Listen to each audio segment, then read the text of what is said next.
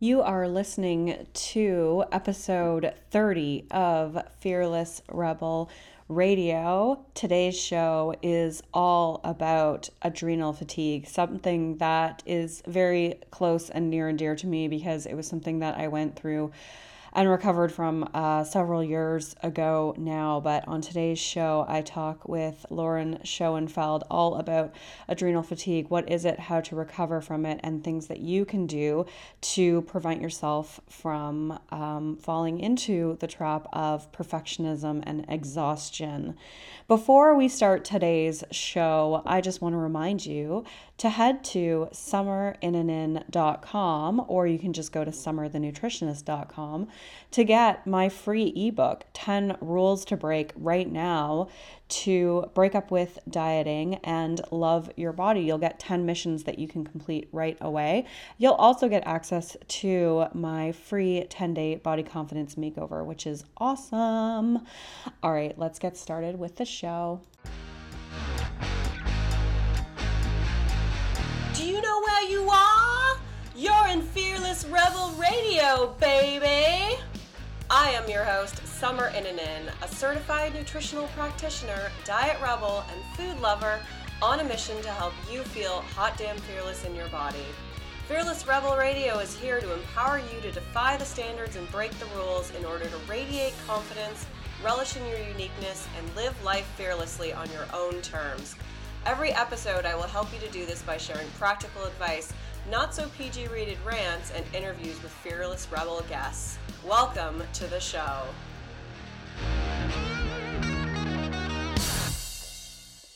Hello, everyone. I am very excited about today's guest. She is someone that I've been following for a really long time and actually never really connected with one-on-one or had a conversation with until now. So I'm very excited. Today I have on the show Laura Schoenfeld. Did I say your name right? You did. Okay, good. Laura is a registered dietitian trained in integrative nutritional therapy for the management of chronic disease.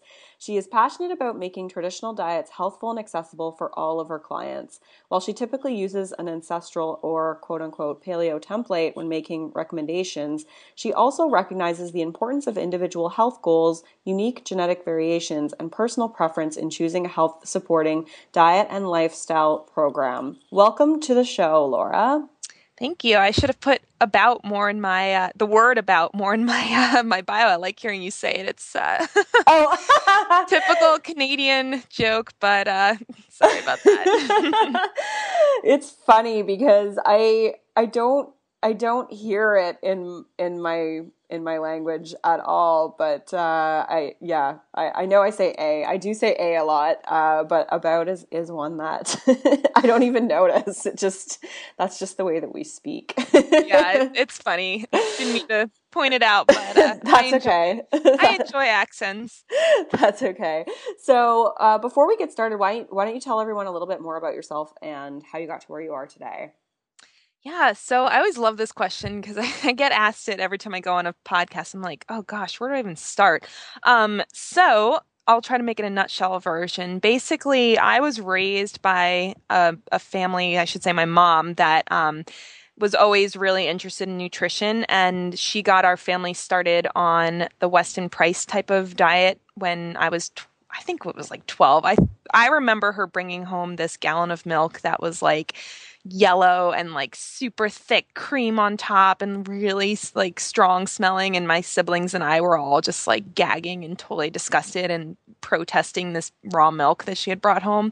um, and ironically, over the years, it turns out that I actually really like raw milk and I much prefer the flavor, and I don't even drink regular milk ever anymore. And I actually went to college and was like, I'm going to have real, like the normal milk that everyone else is drinking. And I had like horrible lactose intolerance. So, um, so it was just really funny. I went from being completely disgusted to actually really liking raw milk. But, um, and then I think I got involved in like some CrossFit stuff at home after college, and that kind of exposed me to paleo a little bit. I lived in Australia for a year and a half. So that was also, um, they seemed to be more ahead of the times with like ancestral nutrition and just, you know, health and fitness, that kind of thing. We were living on a beach, so, you know, everyone's all obsessed with health when you live on a beach. Mm-hmm. But um, but I was hanging out with a lot of people that were super into the whole like ancestral health movement. And I think that was really where I first started getting exposed to um, paleo and that kind of thing. And I began, I, I would say in college, I began feeling Um, motivated to share my knowledge with people, because a lot of the roommates I lived with, a lot of the people I would go get dinner with at the cafeteria would be getting really horrible food, or they'd be cooking like Easy Mac or, um, you know, microwaving American cheese on a rice cake as their dinner or something like that. And they were always so grossed out by what I was eating. So I was starting to get really like passionate about trying to teach people what real food looked like, and, you know, why eating fat was okay, and, you know, why eating animal products was okay. And when I was in Australia, I, being that I was talking about this so much with my friends and, you know, spending a lot of time learning about it, reading books, that kind of thing, I decided I wanted to go to nutrition school. Um, so when I got home, I ended up applying and being accepted at a master's in public health and registered dietitian concurrent degree at the University of North Carolina in Chapel Hill.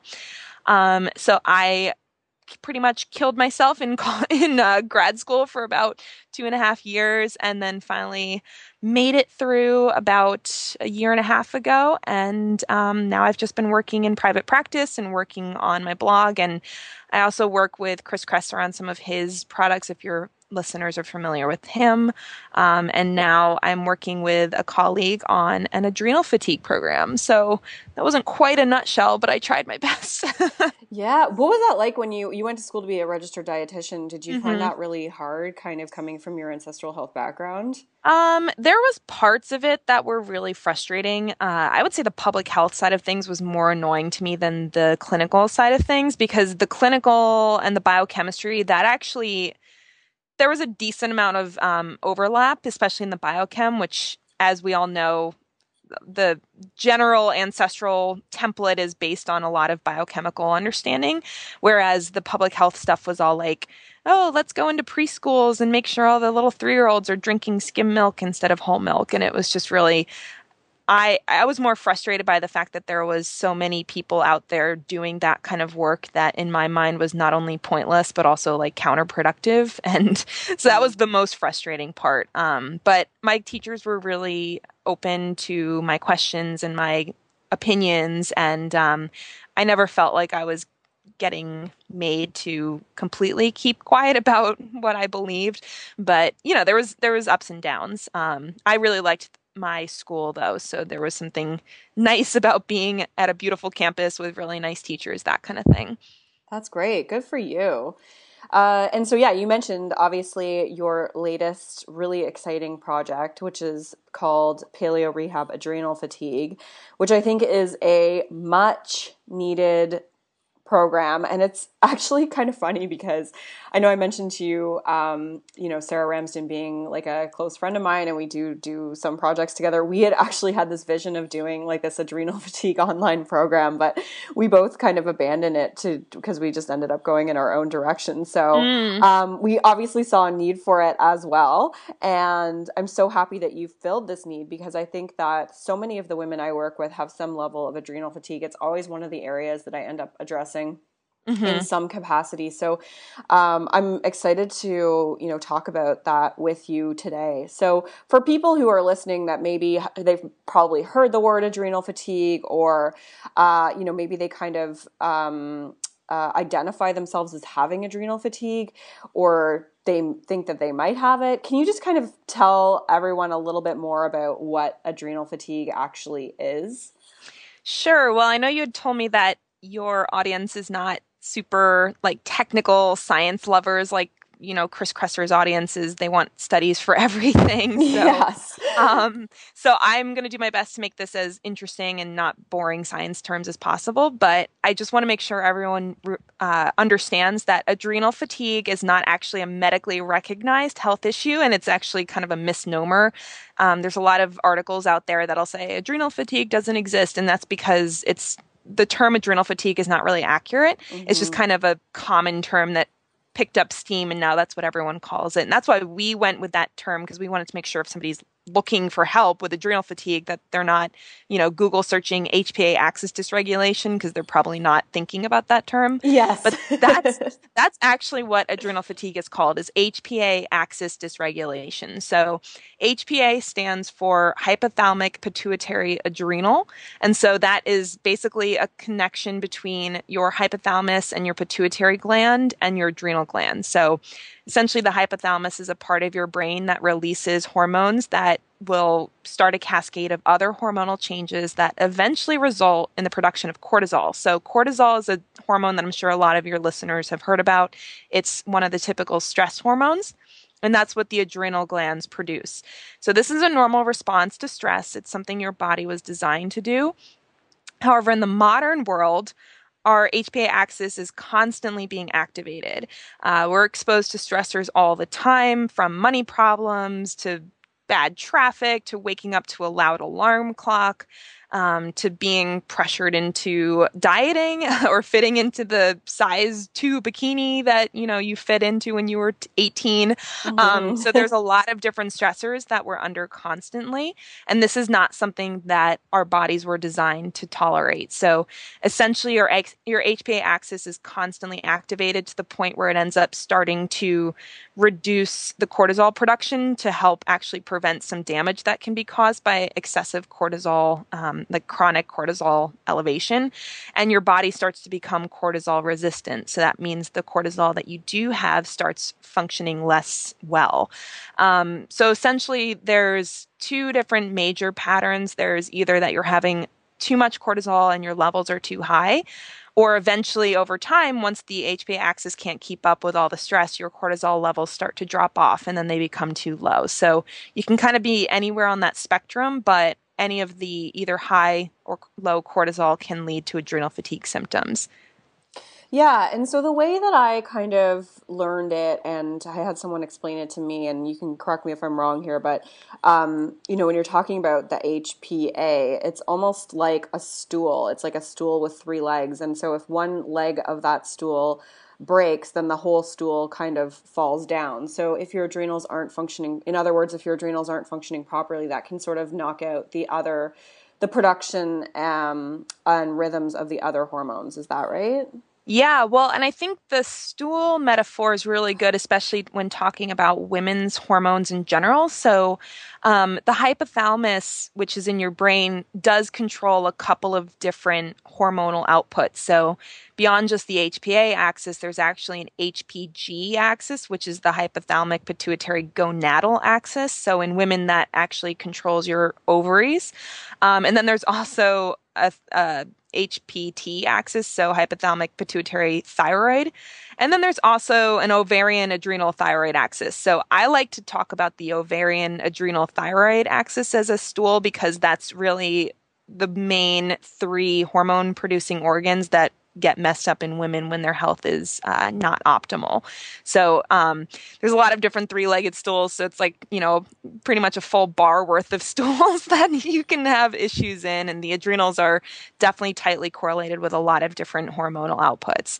Yeah. Wow. That's a very delicate balance we're talking about here. Yeah. And it's, you know, it's unfortunate because your body is designed to be able to balance those with no problem. But like I said, we just are living in this completely dysfunctional society that is com- like just so far removed from what our, you know, what our ancestors lived in. And so, you know, humans should not be as fragile as they are these days, but we just, like I said, we're just under so many different stressors that it's really hard for our bodies to handle everything. And then we always add on additional stressors on top of ourselves. So I know I'm a perfectionist myself, so I'm speaking about myself here, but, um, you know, it's, it, we make decisions that end up compounding the stress, where we're making our lives more stressful than they need to be because we have some idea of what our lives should look like. So, you know, there's definitely people that are more prone to that. People that are that type A perfectionist personality are way more prone to these issues because they end up piling on stress that's unnecessary. Yeah. Yeah. And I see that so much. I mean, I think that, um, Yeah, obviously, because I work with so many women that, uh, you know, they're very rigid in terms of kind of their food, or uh, they set very high expectations on themselves in terms of self-image and, and or even just kind of self-esteem. And then and that's why they end up kind of with poor body image and turning turning to diets. And perfectionism is so often at the root of that. And it's such a huge stressor if you're constantly setting the bar and pushing yourself harder and always in this mindset of like, I have to do more, I have to get mm-hmm. more done. Uh, and never really sitting back and saying like, wow, like I'm a good person. I have enough, you know, like, and, and, um, and seeking kind of external approval instead of just, instead of giving that to yourself and saying like, wow, like I'm, I'm actually, you know, a good person inside and out. And I have all these things to offer and I don't need kind of other people's approval to, to fuel, uh, my self-worth. Mm-hmm. Um, yeah, sorry, go ahead. No, that's okay. I mean, I was just going to say that a lot of times when you're trying to go after self-worth and others' approval, you end up actually missing some of the gifts that you can actually give to other people because you're so, um, I don't want to say self-obsessed, that makes it sound really bad, but you're so um, just inner focused, just trying to work on yourself so much that you end up missing out on relationships or helping other people. Um, so that's, I mean, that could be a whole podcast topic in itself. Totally. I find it a lot, and it's something I struggle with too. So I actually, I, I, practice going outside myself and, and doing things for other people and like, you know, volunteering, that kind of stuff, because it, it's really, you have to practice kind of taking the, the, uh, the laser focus off yourself and seeing, okay, what can I do to make other people's lives better? Not spend all your time counting calories and running at the gym or whatever, you know, all that time we spend trying to make ourselves as perfect as possible. Yes. Yes, I totally agree with you on that. That's such a, it's such a good point. And I think, you know, it comes down to kind of, you know, ha- feeling grateful for what you have and, and giving back to, uh, to really just, you know, feel like you already have abundance in your life. Mm-hmm. Um, so t- going back to adrenal fatigue, like what, what are some of the signs and symptoms that, that women can look out for that, you know, to, for them to sort of maybe recognize that that's something that they are suffering with? Sure. Well, so the one downside about adrenal fatigue is that the symptoms are all over the place because, like we said before, your adrenal uh, glands can also affect other hor- uh, hormones. So that can affect your thyroid. It can affect your ovaries. Um, some of the more typical symptoms are things like constant fatigue, which, you know, fatigue is in the word, uh, of mm-hmm. adrenal fatigue. Um, so just generally low energy, maybe imbalances in energy. So you're tired in the morning and wired at night. Those are the primary symptoms that a lot of people experience. Um, but there is, there's dozens of other symptoms that people might be experiencing. So mental health issues like depression and anxiety, irritability, panic attacks, that kind of thing. Um, brain fog and And inability to concentrate or focus is another one. Uh, sugar cravings or craving caffeine because you can't get going in the morning. Um, craving salt. So that's another really common one. Um, lack of sex drive and low libido. That's related to the female hormone issues. Um, Hypothyroidism symptoms are really common. So intolerance to cold, uh, cold hands and feet, hair loss, um, inability to lose weight, uh, just lots of different thyroid symptoms that actually are caused by the high cortisol as opposed to caused by the thyroid not functioning optimally. So, um, so it's interesting. High cortisol actually makes your, uh, your thyroid hormones less effective. So if you're having hypothyroid symptoms and you go and get your thyroid tested and everything's normal, it may actually be an adrenal issue. Um, but even things like uh, something called postural orthostatic tachycardia or hy- hypotension. So maybe you either get a high heart rate or you start to feel dizzy or get low blood pressure when you stand up from a sitting or laying position. That's a common one. Um, shortness of breath. So as you can see, there's like lots of different symptoms that can come from H P A axis issues. Um, we have a whole list in our, we have a free ebook, which we can share with your listeners how to get that. But um, I think it's like a list of like thirty different symptoms that can be related to adrenal fatigue. So it's kind of crazy. And another one that you're, because your listeners are mostly female, that they might be interested in is um, things like severe P M S, infertility, irregular periods. Those are all potentially related to adrenal fatigue as well. Mm-hmm. Yeah, that was, uh, I mean, for me personally, that was a huge one. Mm-hmm. And I, I find like sometimes this stuff really creeps up. Like um, you don't realize that this is happening because it almost, the onset is so gradual mm. that, um, you know, you just... it kind of just starts to get progressively worse And so it's not like one one day you just stop being able to sleep. It's kind of just like, you know, you have one bad night of sleep and then it just kind of progresses. You feel more mm-hmm. tired and more tired. But it, you it, it almost just becomes your new normal. So you don't recognize that that's abnormal. Um, yeah. And I think for me, like one of the things that I noticed was I felt like I almost like just lost my spark, like the, the, you know, like I used to, you know, blast music in my car and like want to dance and, mm-hmm. you know, just uh, like laughing more often and all these different things that, um, you know, I just gradually sort of went away. Mm. Uh, and I didn't even notice until I had really, you know, gone and worked with somebody and then, and really allowed them to recover. And it came back and I was like, oh my goodness, like I forgot that this is how I used to be and this is mm-hmm. how I'm supposed to be. Yeah. And I actually, um, my, I, I don't know if I can say that I have adrenal fatigue. I mean, I feel like all of us entrepreneurs are at some level of adrenal fatigue yeah, at some seriously. point in our career. um, but something that I was experiencing was um, over, t- like you said, over time, it's one of those things that can take a really long time to develop. But I was having really bad P M S symptoms. Like the first day of my period, I would just feel like I couldn't even get off the couch. I would be so happy if my period came on like a week weekend, so that way I could just like sleep the whole day. Yeah. Um, and then I, you know, my doctors would always be like, oh, are you having regular periods? And I was like, yeah, I am. But I wasn't really paying attention. And then when I was working with a naturopath that I, uh, actually share an office with, I went to see her for a couple of different things. And she tested my hormones. And also I was starting to track my period. I saw that I was having a period every five to six weeks.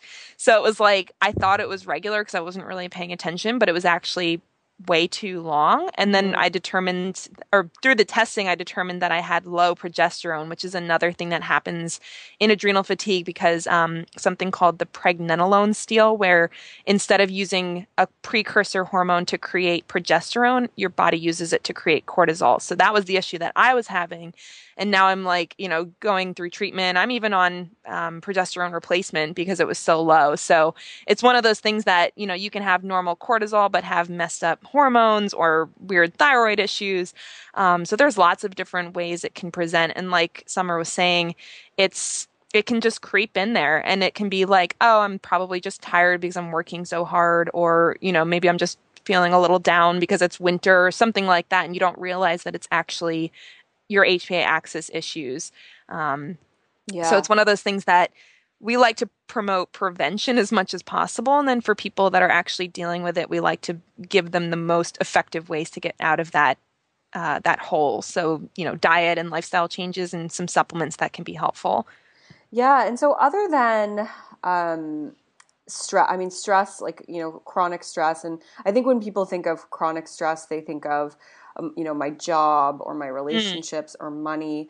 But what are some of the other kind of chronic stressors that that would cause this, that maybe are a little uh, things that maybe people think are normal or that they pass off as as not being a stressor because they think they're supposed to be doing it?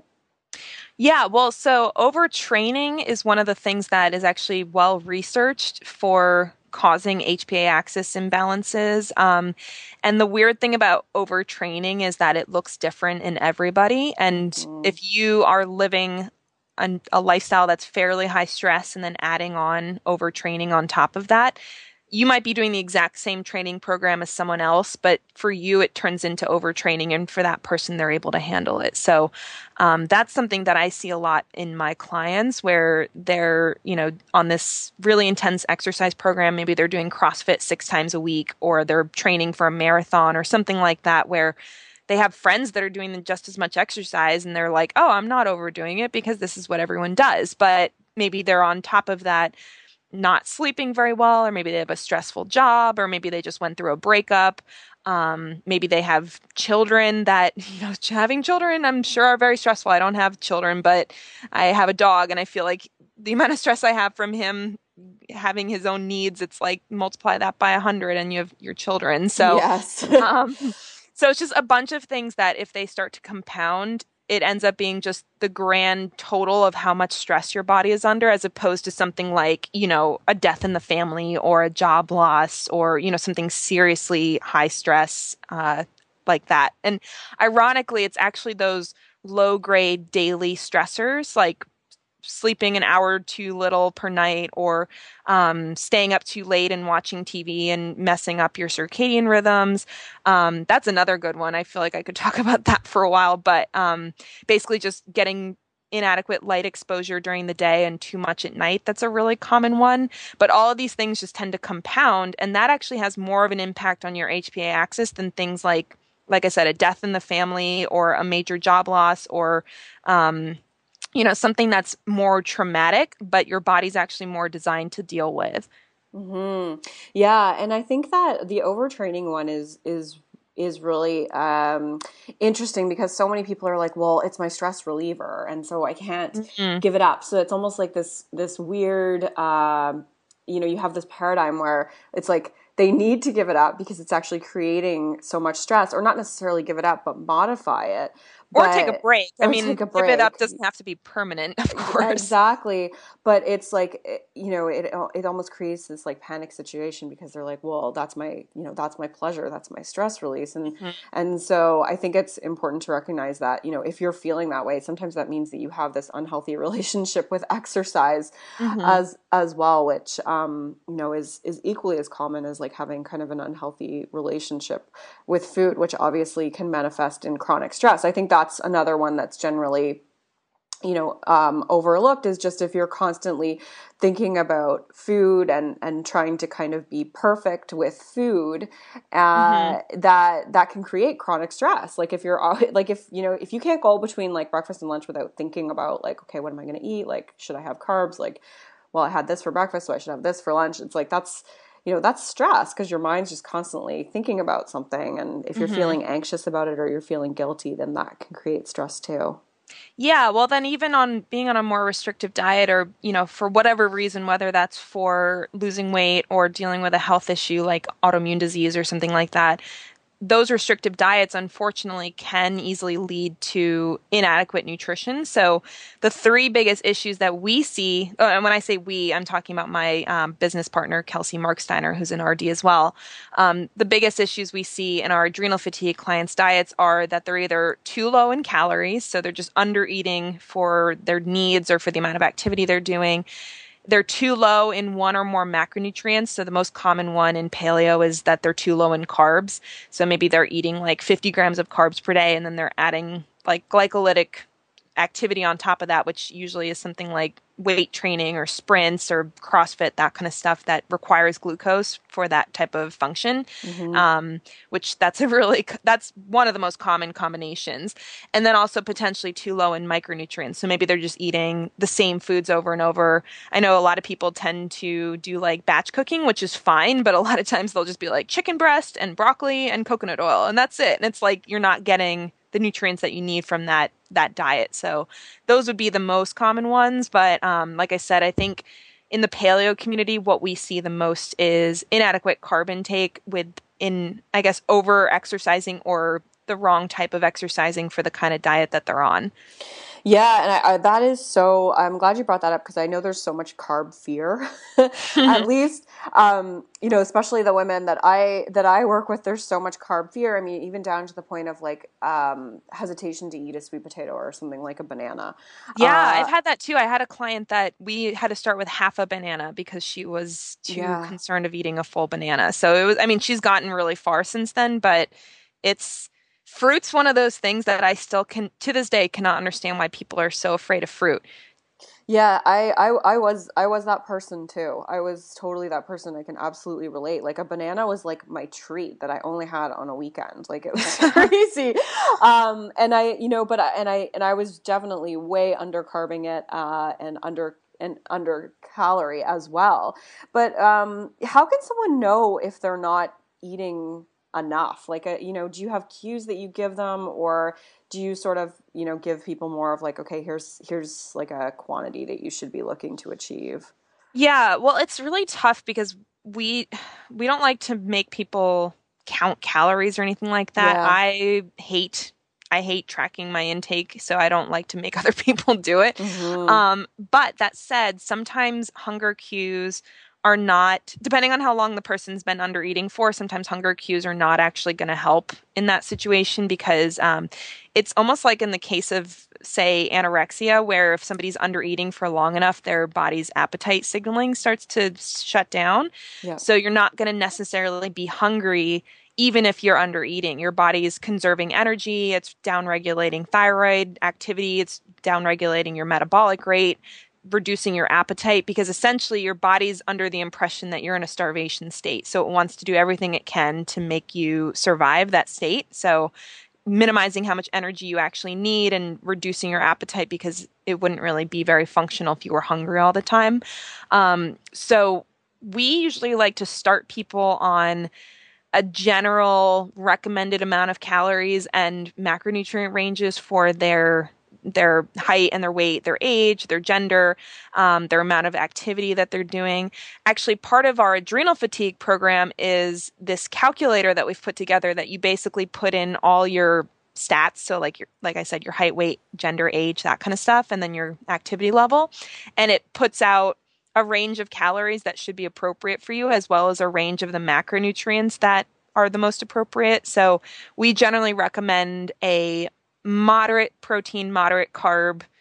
I guess, I mean, it's like moderate across the board. It's like twenty to thirty percent protein, twenty to thirty percent carbohydrates, and forty to sixty percent fat. So um, it's not crazy high carb, but it's it's probably a lot higher than what a lot of low carbers are doing. Mm-hmm. Um, and we like to make sure people are eating three meals a day. So we suggest eating regular meals and making sure that you're including each of these macronutrients in each meal, especially protein in the morning and carbs later at night.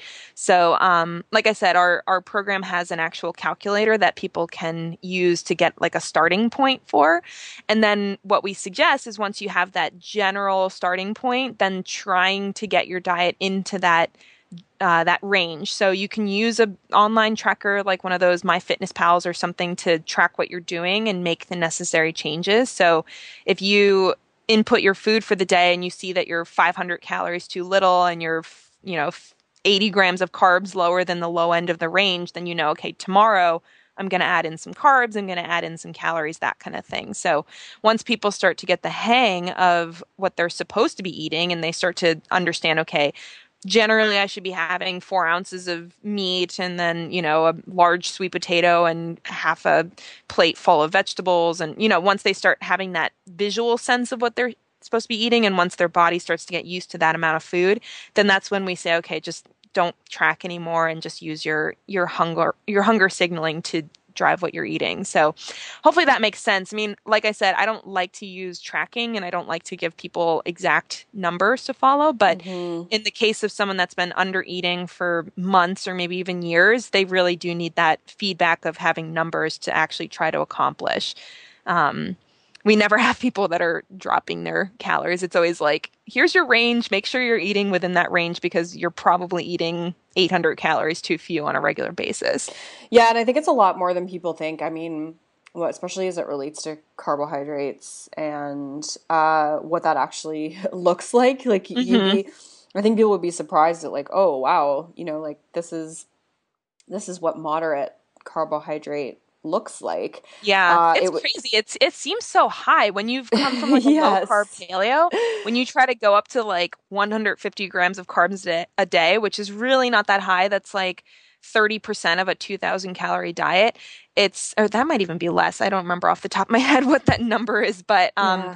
it's it seems like so much, especially when you're eating real food. It's like you have to eat a lot of starchy plants and fruit, and maybe some gluten-free grains, or heck, yeah. maybe some gluten-containing grains if you're not gluten sensitive. But um, it's just, uh, I think people don't even realize that what they're doing is so low. Because I'll have patients that are like, I ask them what they eat for carbohydrates, and they say, oh, I have carrots, and I have peppers, and I have broccoli. And I'm like, oh my gosh, that does not count as yeah. carbohydrates. It's like the, the few carbohydrates those non-starchy vegetables have, your body ends up burning glucose just to digest those vegetables. So when we talk about getting like twenty to thirty percent carbs, we're talking about digestible starches that your body can actually get glucose from. So yeah, it's it's usually a pretty big change for people when they haven't been eating like anything that's carb dense, starchy, even like sugar containing in months yeah. or years.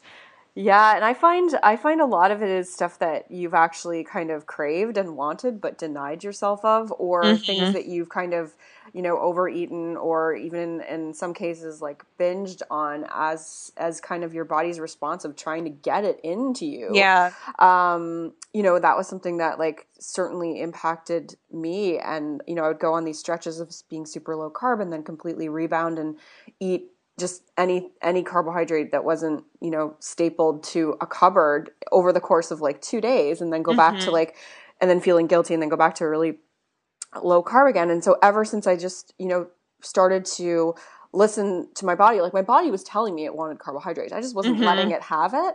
Um, you know, and I started to eat things like oats and, you know, gluten-free grains and, and rice and just a lot more starch and fruit and things like that.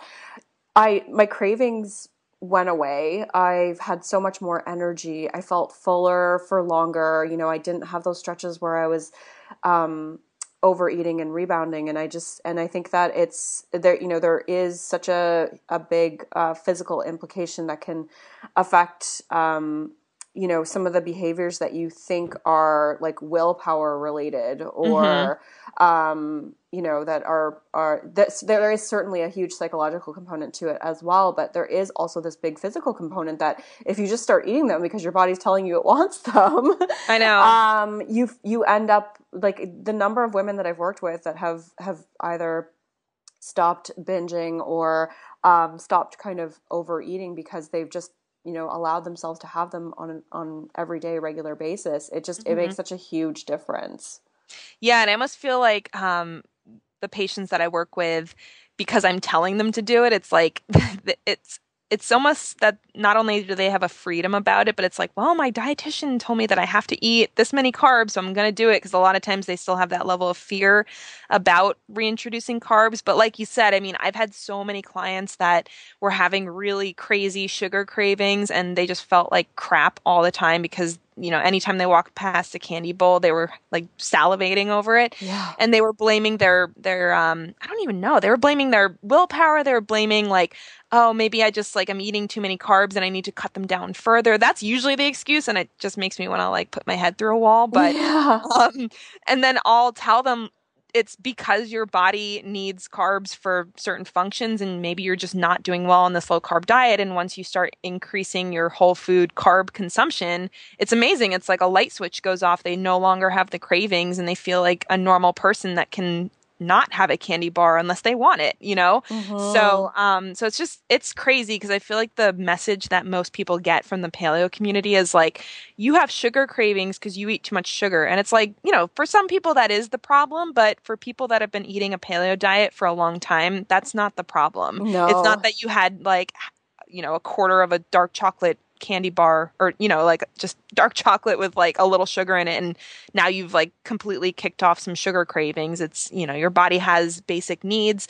And even though people like to say that carbohydrates aren't essential, I believe that they're conditionally essential. And I believe that certain people, when they talk about fat adaptation, I actually think that that's, um, I think that's genetically related, whether somebody can actually become fat adapted or not, whether they have the enzymes to actually use fat for fuel. And if they aren't good fat oxidizers, then they're actually going to feel really terrible on a high fat diet. So, um, I think people end up feeling like, oh, I'm just not fat adapted. I just have to cut more carbs out. And it's, it really frustrates me because I think that's like just completely misunderstanding what the function of the body is. And, you know, in the paleo community, we like to say that we're evidence-based. And then when that kind of stuff happens, I'm like, how is this evidence-based? This is not evidence-based at all. So mm-hmm. anyway, I'll get off my little soapbox, but that is something that really frustrates me. And it's something that I, not only in this program, but in my general work as a ancestral health nutritionist, that's like one of the big drums that I beat a lot is that not everyone does well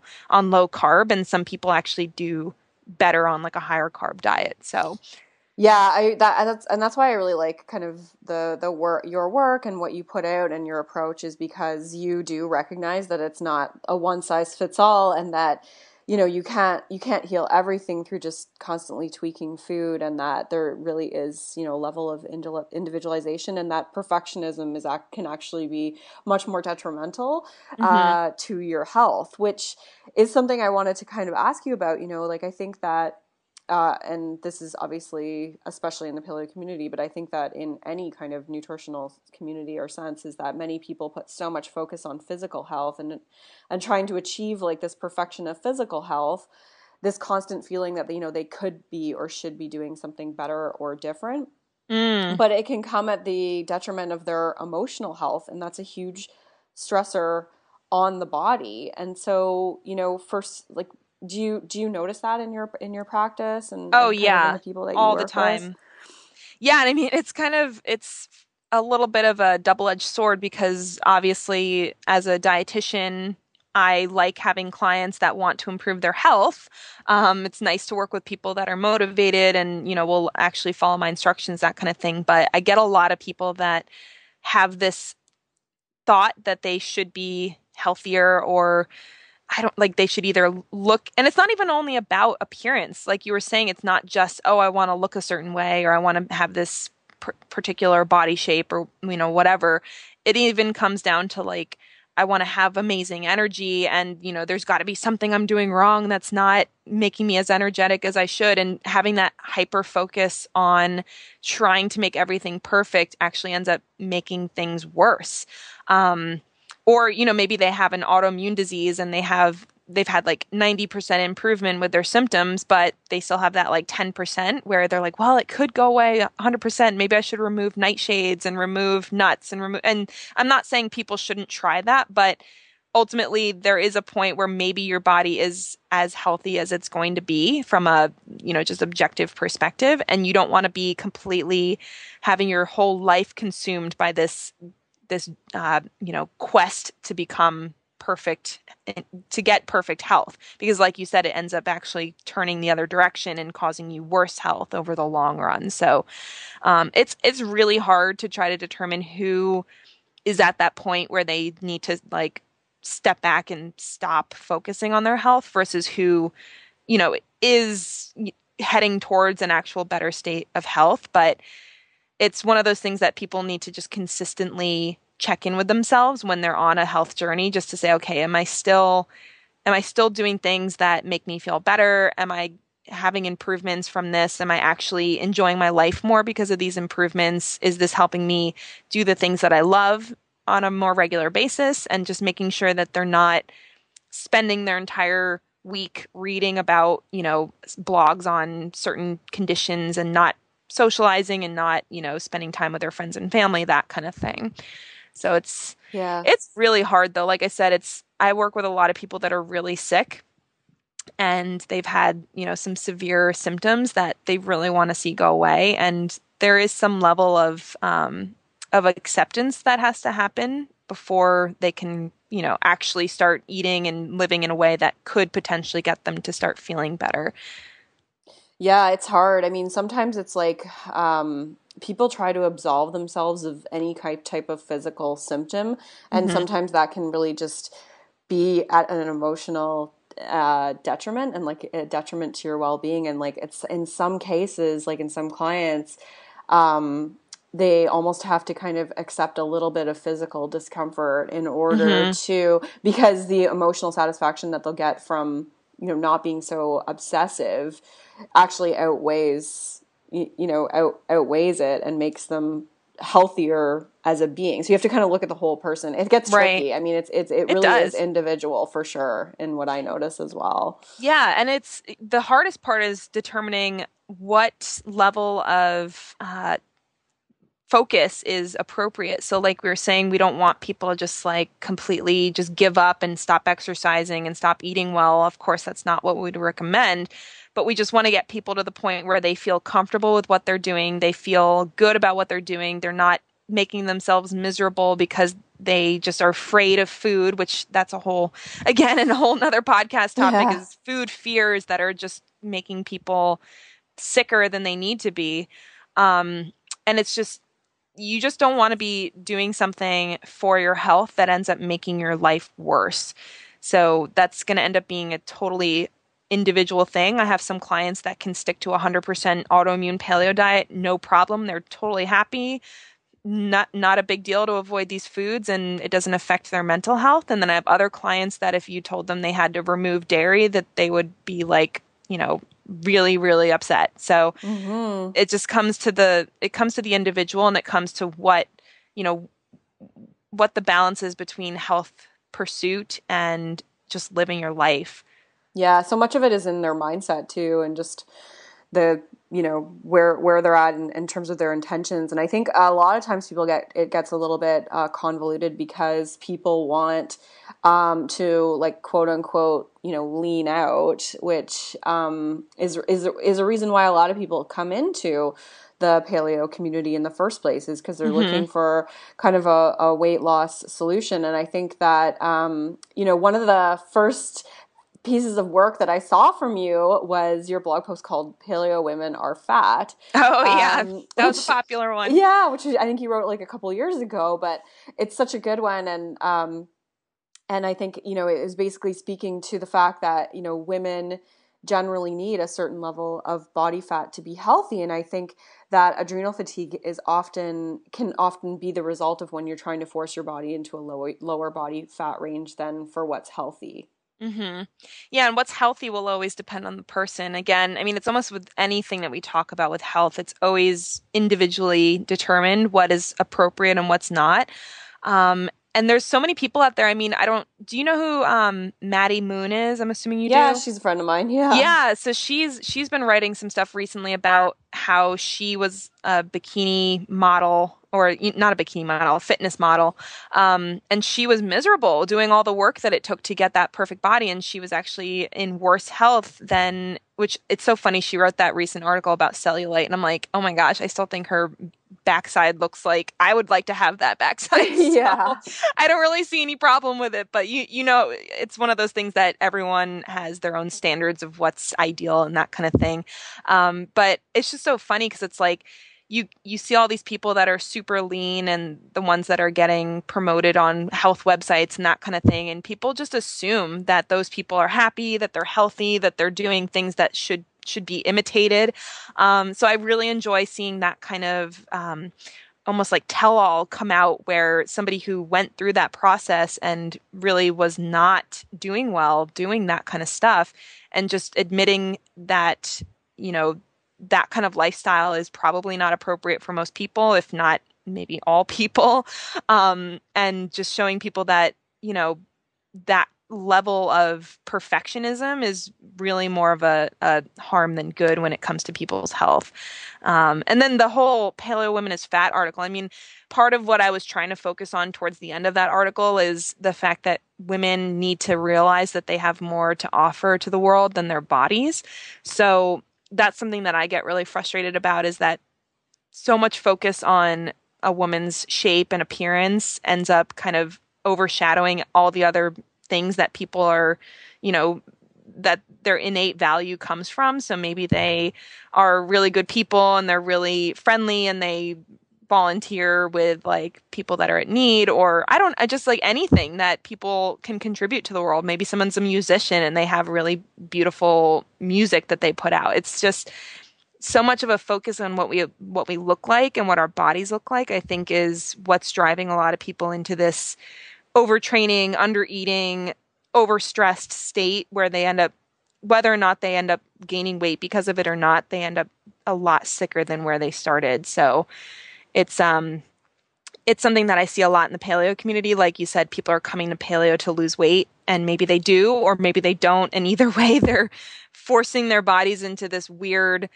uncomfortable zone where, you know, the body starts to react in a way that's appropriate for the body, but is not what the person was looking for. Mm-hmm. Yes. Word. You said so much good stuff there. Um, and I already know, I'm like, oh my goodness, we've been talking for like forty-five minutes, and I'm just like, I have so many other things we could chat about, but, um, yeah, we are getting close to kind of wrapping it up. And so, uh, we'll probably have to have you back on again in the future, 'cause there's so much more stuff that we could chat about, but yeah. I want you to make sure that you tell everyone a little bit more about your, uh, Paleo Rehab Adrenal Fatigue program. So, you know, who's it for, what, and, um, what's included in it? Sure. Well, so It's a five-week program, so it has five different modules where we focus on all of the information that people will need to not only identify whether or not they have adrenal fatigue, but also identify the places in their life that need work that either was what caused the adrenal fatigue or is what is exacerbating it. So um, the first module focuses on testing, and we make recommendations for what kind of tests to get done, the salivary cortisol panels, and also some blood tests that can help show if you're dealing with other uh, hormonal imbalances or nutrient deficiencies, that kind of thing. Um, we even provide a link where people can order their own tests. So one of the things that can be a little difficult is if you live in an area that doesn't have a naturopath or someone that you can work with to get this kind of testing done. The nice thing about adrenal testing is that you can do it yourself at home. So that's really awesome. Uh, once you get the testing done, then we talk about the diet changes that we recommend. So we generally, like I said before, recommend a moderate carb approach. Um, we have people start at a certain level, and then they can tweak up or down depending on what their needs are, what, you know, if they're exercising a lot, if they're breastfeeding, all the different things that can affect their calorie and macronutrient needs. And then we've also provided two full weeks of meal plans and a snack guide so that if people are struggling to start implementing those changes, then they can just follow the meal plan and eat exactly what we tell them to eat for two weeks. Um, module three focuses on supplements. So the interesting thing about adrenal supplements, as I'm sure you know after going through treatment, is that they actually are highly dependent on what stage of adrenal fatigue you're in. So yes. If you have high cortisol versus low cortisol, you don't actually want to be taking just any old adrenal supplement. If it says like adrenal health, blah, blah, blah on the label, it's not necessarily going to actually help you. So in that module, we actually explain the supplement recommendations for um, just general supplements that everyone should take, along with the supplements that you should take depending on what stage you're in. So that's really important, because if you're taking, say you're taking something like licorice and you have high cortisol, then that's actually going to make things worse. So you don't want to take the wrong supplements. So that's a um, that's something where we think there can be a lot of misunderstanding if people are trying to do stuff on their own. Um, we have a supplement dispensary, so you can order all the supplements that we recommend, and they're the brands that we trust. So you, we're making sure that you're getting high quality supplements with the correct doses for your particular stage of adrenal fatigue. Module four is all about lifestyle changes, which honestly is probably one of the most important sides of the uh, the picture here is um, what your stress levels look like, if you're doing stress management practice, if you are sleeping well, if you're doing pr- appropriate sleep hygiene. So like I was saying before, getting sunlight during the day and avoiding bright lights at night. So not looking at your phone in bed, not staying up on your computer super late, and doing the things necessary if you do need to work late, like putting orange goggles on to block the light, that kind of thing. Um, we have a big module on exercise. So like we were talking about early on the podcast, you were saying that some people might need to uh, take a break from exercise. So we talk about how to determine if that's something you need to do, the best type of exercise to do while healing from adrenal fatigue, um, and also just how to get back into it if you are starting to feel better and you want to start moving again, but doing it in a way that's not going to send you right back to where you were. And then we also talk about social connections. So that's something that, again, people tend to lose sight of their social connections when they're focusing far too much on their health. So social connection is a huge part of your health, and you can't just ignore it for the focus on the diet and exercise kind of thing. So we give lots of recommendations on how to make sure your social life is where it should be. And then finally, our we call it our bonus module. Module number five is all about healing your relationship with food. So this is kind of the one that we should have had Summer write for us, but uh, we we talk about orthorexia. So that's um, you know the obsessive healthy eating, quote unquote, healthy eating, or obsession with clean eating, that kind of thing. I actually, whenever somebody uses the word clean eating, I kind of cringe inside. I don't know. Yeah, me too. Something you do too. It's like, as if like eating other food is like dirty eating or something. But anyway, yeah. um, so, you know, we want to make sure people realize when their healthy eating has gone too far and is no longer healthy. And then we'll talk a little bit about mindful eating, so that way people can actually enjoy the food that they're eating without restricting or binging. And then cultivating a positive a positive body image. So even when you're healing from adrenal fatigue, which a lot of people in adrenal fatigue end up gaining weight. Sometimes the actual healing itself requires some weight gain. So if we're having you eat more food and exercise less, you can imagine weight gain can be a, a side effect of that on occasion. So, um, you know, just learning how to love your body, even if you are gaining some weight while you're trying to heal from adrenal fatigue, is really important, because if you're fighting with your body image at the same time, it's, you're just going to be spinning your wheels.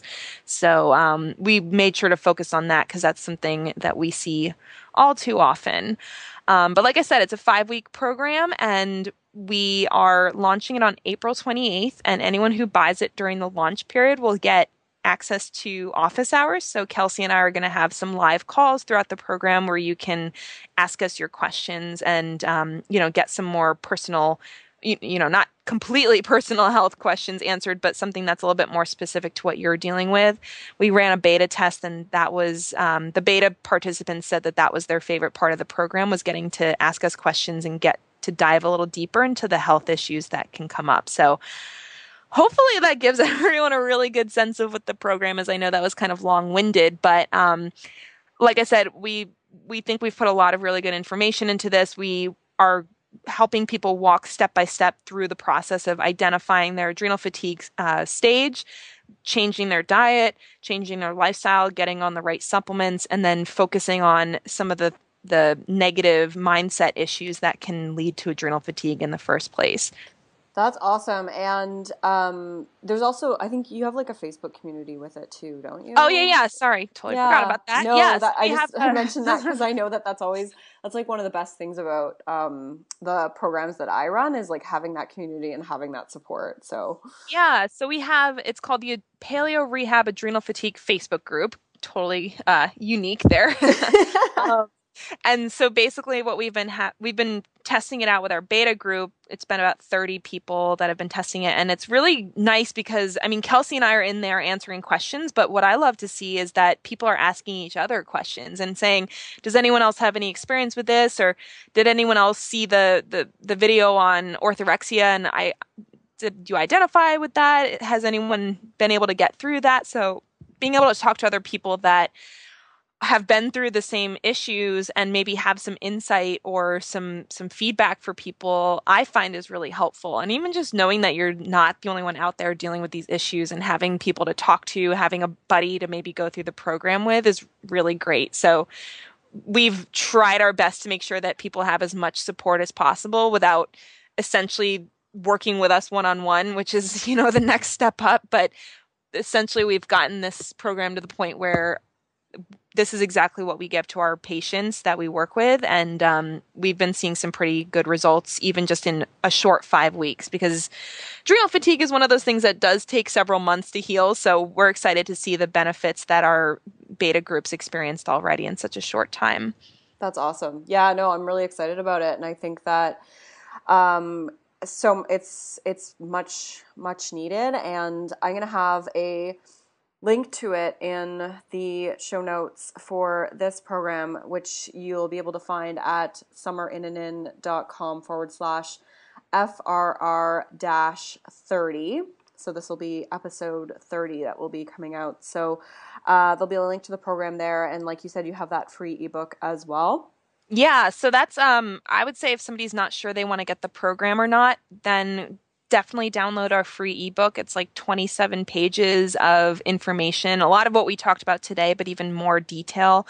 Um, and that's absolutely free. All you need to do is sign up for our mailing list. So I would say start there. And then if you, um, if you decide that you do want to sign up, uh, the launch period is specifically between April twenty-eighth and May fourth. And the program will still be available after that, but it'll either be more expensive or not have as many bonuses. We haven't decided exactly what the difference is going to be, but make sure you sign up by May fourth if you want to get the full program. Yeah. And the live calls too, right? Which yes. The really live good. calls. So that's actually, I actually think that's really important that people, if they're interested in joining, that the live calls have been so helpful to people that, you know, that in itself is worth the cost of the program. So yeah, make sure you get into the group that's getting the live calls.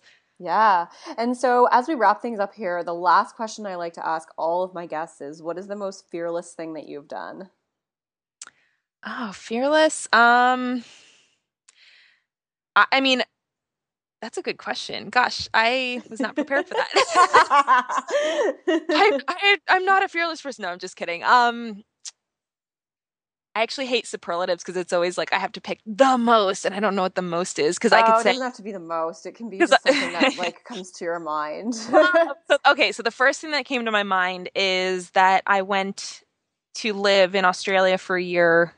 I just went by myself. I mean, I had a couple friends from when I had studied abroad, but I essentially went on my own. And one thing that I did when I was in Australia was I skydived, which I used to have like a crippling fear of heights, um, to the point where if I was at the mall and there was, I don't, I mean, I don't know what kind of malls you guys have in Canada, but I'm from New Jersey and there's like these massive the, malls. Mega, the mega mall. Yeah, yes. the, like, the mega malls with like three or four stories. And then when you go to the balcony, it's like a glass wall between you and like a drop to your death or essentially yeah, whatever. We have, we, but, have, we have some of those here too. So yeah. So I, um, and it reminds me of that scene. I don't know if you've seen Clueless, but remember that? Oh, yes. Have you seen that movie? Okay. Just, uh, like I, I, I can probably recite the whole thing to you. It's like one of my remember, remember that scene where they're hanging Brittany Murphy off the, the ledge of the, yes. the, the mall balcony or whatever? Yes.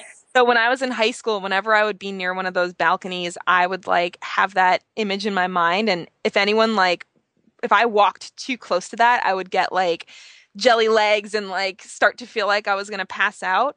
And so um, I was having problems with flying. I was having problems with like tall escalators. So I visited London with my family one time where they have like the longest escalators in the world. And I was like closing my eyes and like feeling like I was going to vomit going down those escalators. Wow. But um, yeah, so I ended up deciding to say, screw it. I'm going to like do the most you know, scary thing I can think of. And so I went skydiving in Australia and it was actually not that bad. I mean, it was kind of scary, but I felt, I felt good about it. And then now I feel like I'm less scared of malls and escalators. So. Wow. Yeah. No, I'm terrified of heights. So, and I, skydiving is one of those things that I'm like, I don't think I would ever do it, but uh, it's nice yeah. to hear you say that it wasn't as bad as you thought. It, there was, I mean, there was definitely some scary moments. Honestly, the scariest part is the actual jump out of the plane, which you're attached to this guy and he just jumps for you. So, um, I mean, I would probably, I, I would definitely never bungee jump. That stuff scares me way too much. But, yeah.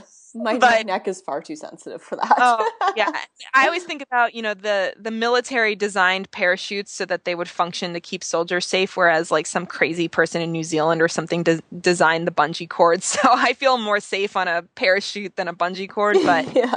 yeah, it was a that whole year in Australia was like me doing crazy things to try to be fearless. So awesome. I strongly recommend going to Australia if somebody's looking for a lot of opportunities to be fearless. Oh, that's awesome. I wish I had done that when I was younger.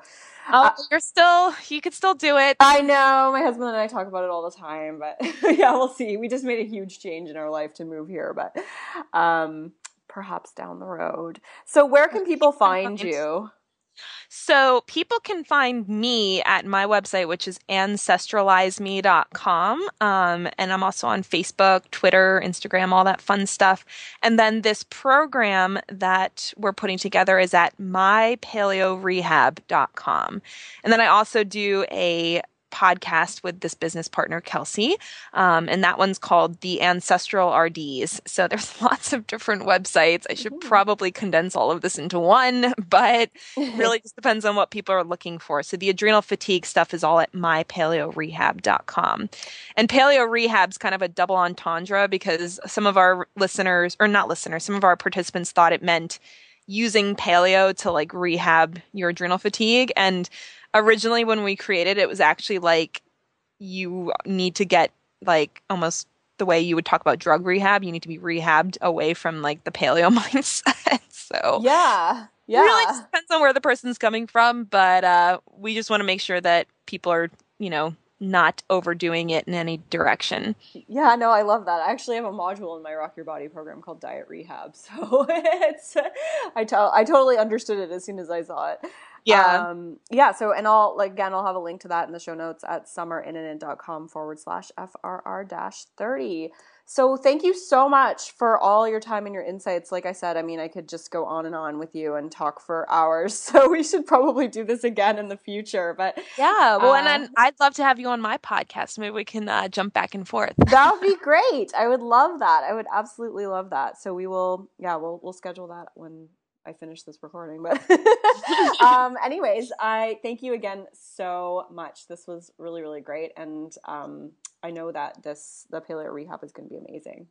Yeah. Well, we, we're so excited. We've been working on it since October. So it's like, I don't know if it's in nine months, but it feels like a pregnancy at this point. So yeah, for sure. I'm going to birth this thing out next week on our due date. Awesome. I love it. Well, rock on, Laura. Well, thank you.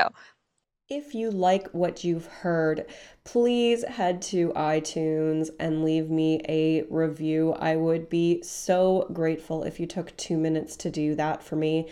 And don't forget to head to summer in and in dot com or summer the nutritionist dot com to grab your free Rule Breakers Guide to Rockin' Your Bod. Until next time, rock on.